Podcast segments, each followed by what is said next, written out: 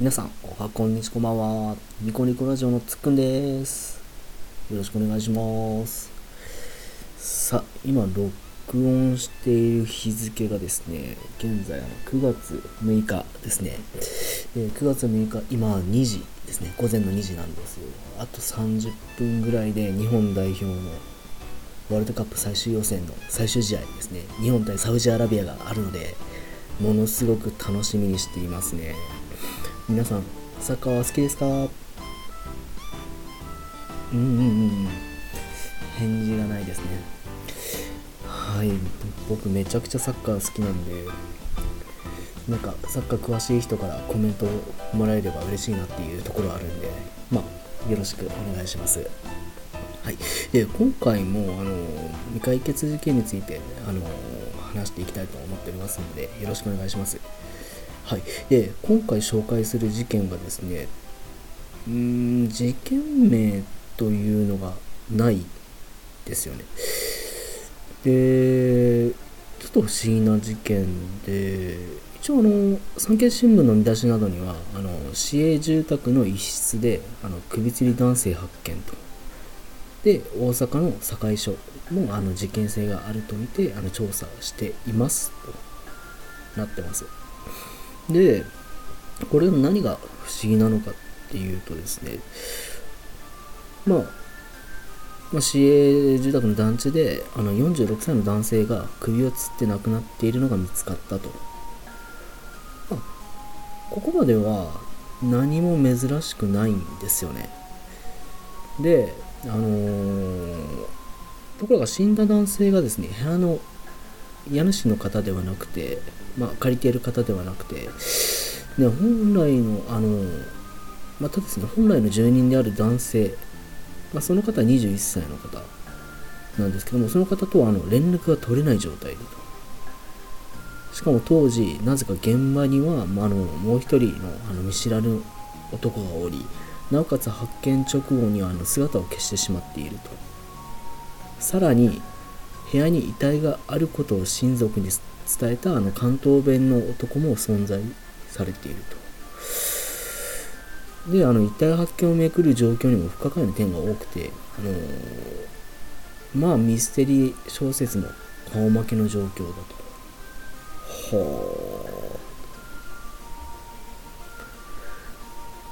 あですね。まあ警察やあの各種報道の情報をもとに状況を確認していこうとは思ってるんですけどもあの現場がですねこちらが大阪市の堺市堺区。でまあ市営団地が複数立ち並んでいるところが現場です。その遺体が発見されたのはあの市営住宅の1棟の10階の部屋だったと。で次に関係者ですね。で人数が多いんですよ。あの話に入り組んでくるのでまずあの人物を説明していきますね。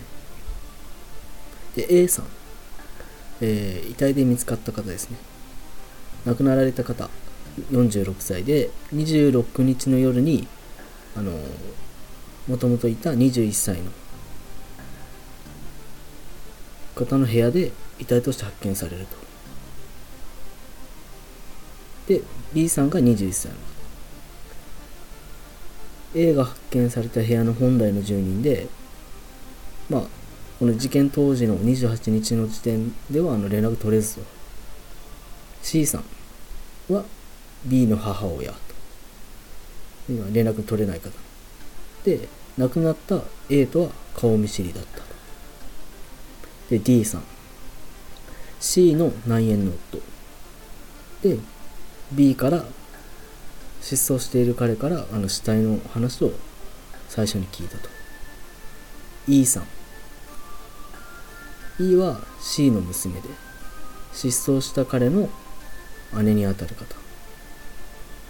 で F さん。24歳。でお姉ちゃんの旦那さん。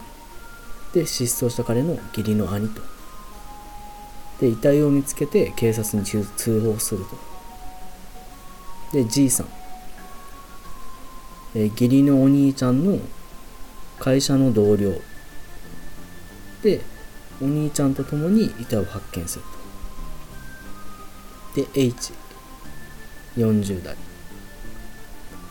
で A の遺体をお兄ちゃんが発見した際に部屋にいたって。え？みたいな。で通話後に姿を消すと。で部屋の住人もともといた失踪した男の子の男の子じゃない、まあ、青年のもとにあの元関東弁元じゃないえー、もう間違えました。ねすみません。関東弁の男から26日奇妙な電話がかかってきた。とのことであの事件があったんだと。あなたの部屋で人が死んでいると。まあ自分の部屋のことだからですね。まあ普通に自分で確認するだろうけどその失踪してる子は、えー、それをせずに母親である C の一家に相談したと。で相談を受けた母親もなかなか部屋に母親一家もなかなか部屋に行こうとしなかったと。で伝言ゲームみたいにあの、失踪した子から母親義理の父親義理の父親？苗のとか？で苗の夫からえー、まあ苗の夫とその夫婦から娘の方お姉ちゃんの方。でお姉ちゃんからお姉ちゃんの旦那の方。で死体の話がたらい回しにされてで最終的にお兄ちゃん義理のお兄ちゃんと同義理のお兄ちゃん同僚のじいさんを、えー、伴って一緒に B の部屋に赴くことになると。で夜11時頃にあのお兄ちゃんたちが部屋をチャイムを鳴らすと見知,、えー、見知らぬ男 H ですね、えー、が顔を出したと年齢は40代ぐらい。でジーラが、えー、ジーラっていうか、あのー、お兄ちゃんたちが電話のことを話すとですね。確かにこの試合にはこの部屋には死体があると。部屋に招き入れ。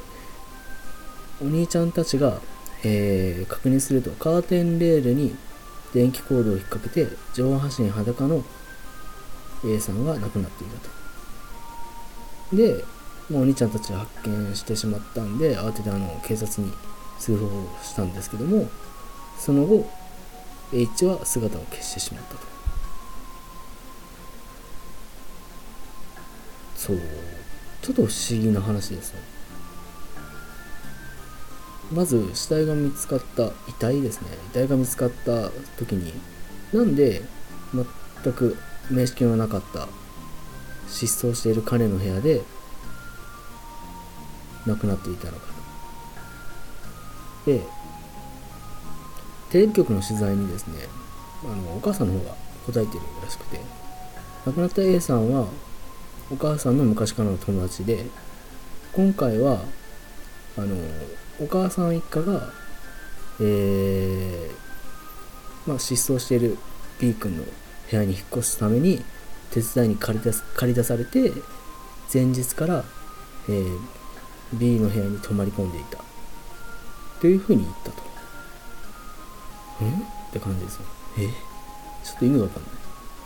読みながら意味わからなくなってきた。で、また、えー、B に死体の話を最初に伝えた関東弁の男は何者なのだろうかと。まあ、行方不明の H という可能性も指摘されているが定かではない。で鍵を握っていそうなあの部屋の失踪している子はまあ現在連絡が取れないとって、まあ当時ですね、その話ですね。そもそも、なぜ、他人の家で死んでいたのかと。意味がわからなくすぎるし、なぜたらい回しになったのかと。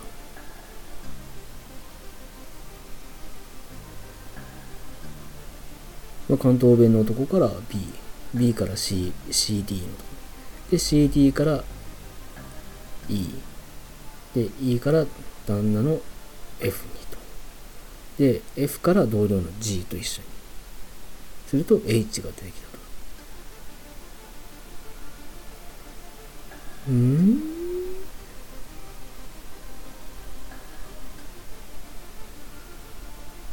まあ、正直な自分で何を言ってるか分かんないんですけど、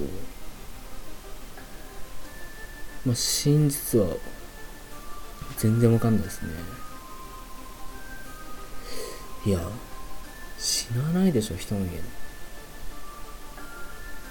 いやそもそも死なないけど。えー、なんでって感じなんですよね。これ結局どうなった続報がないんですよ。一応調べてるんですけど。なんか続報があったら教えてくれませんかね？調べてもなんか結末が見当たらないっていう。えーって感じですうん、まあ、今回こういったちょっとん？なんか前回みたいにあのちょっと不思議な話ですね。まあ、あなたの部屋で人が死んでいるという知らない人から電話かかってきて失踪したっていう。すると本当に全く知らない人が死んでいて、なぜか家主じゃなくて死のつながりのない人がその子の家の鍵を開けたと。第一発見者になったと。で、第一発見者になる前に、すでに死んだことを知っている人がいたと。マジで意味が不明すぎて、ちょっと頭わかん、おかしくなってきそうな。えー、スペーシーですね。まあ、ね推理のしようがないんですよね。だって失踪してって。だそもそもその B の、B 君、失踪した子の家に、内縁の夫と母親が引っ越してくる。それもちょっと親って感じなんですけどで全然関係のない A さんに手伝ってもらってたからっていう。はあ？って。うーんちょっと突拍子もない話でしたね。いやうん。あ ちょっと謎が残るのでこれ続報してる人がいたら Twitter でも何でもいいんでブログでもいいんで、なんかコメントをいただければと思います。それでは、ご清聴、今回はここまでで、はい、すいません。では、ご清聴ありがとうございました。また、ほなほな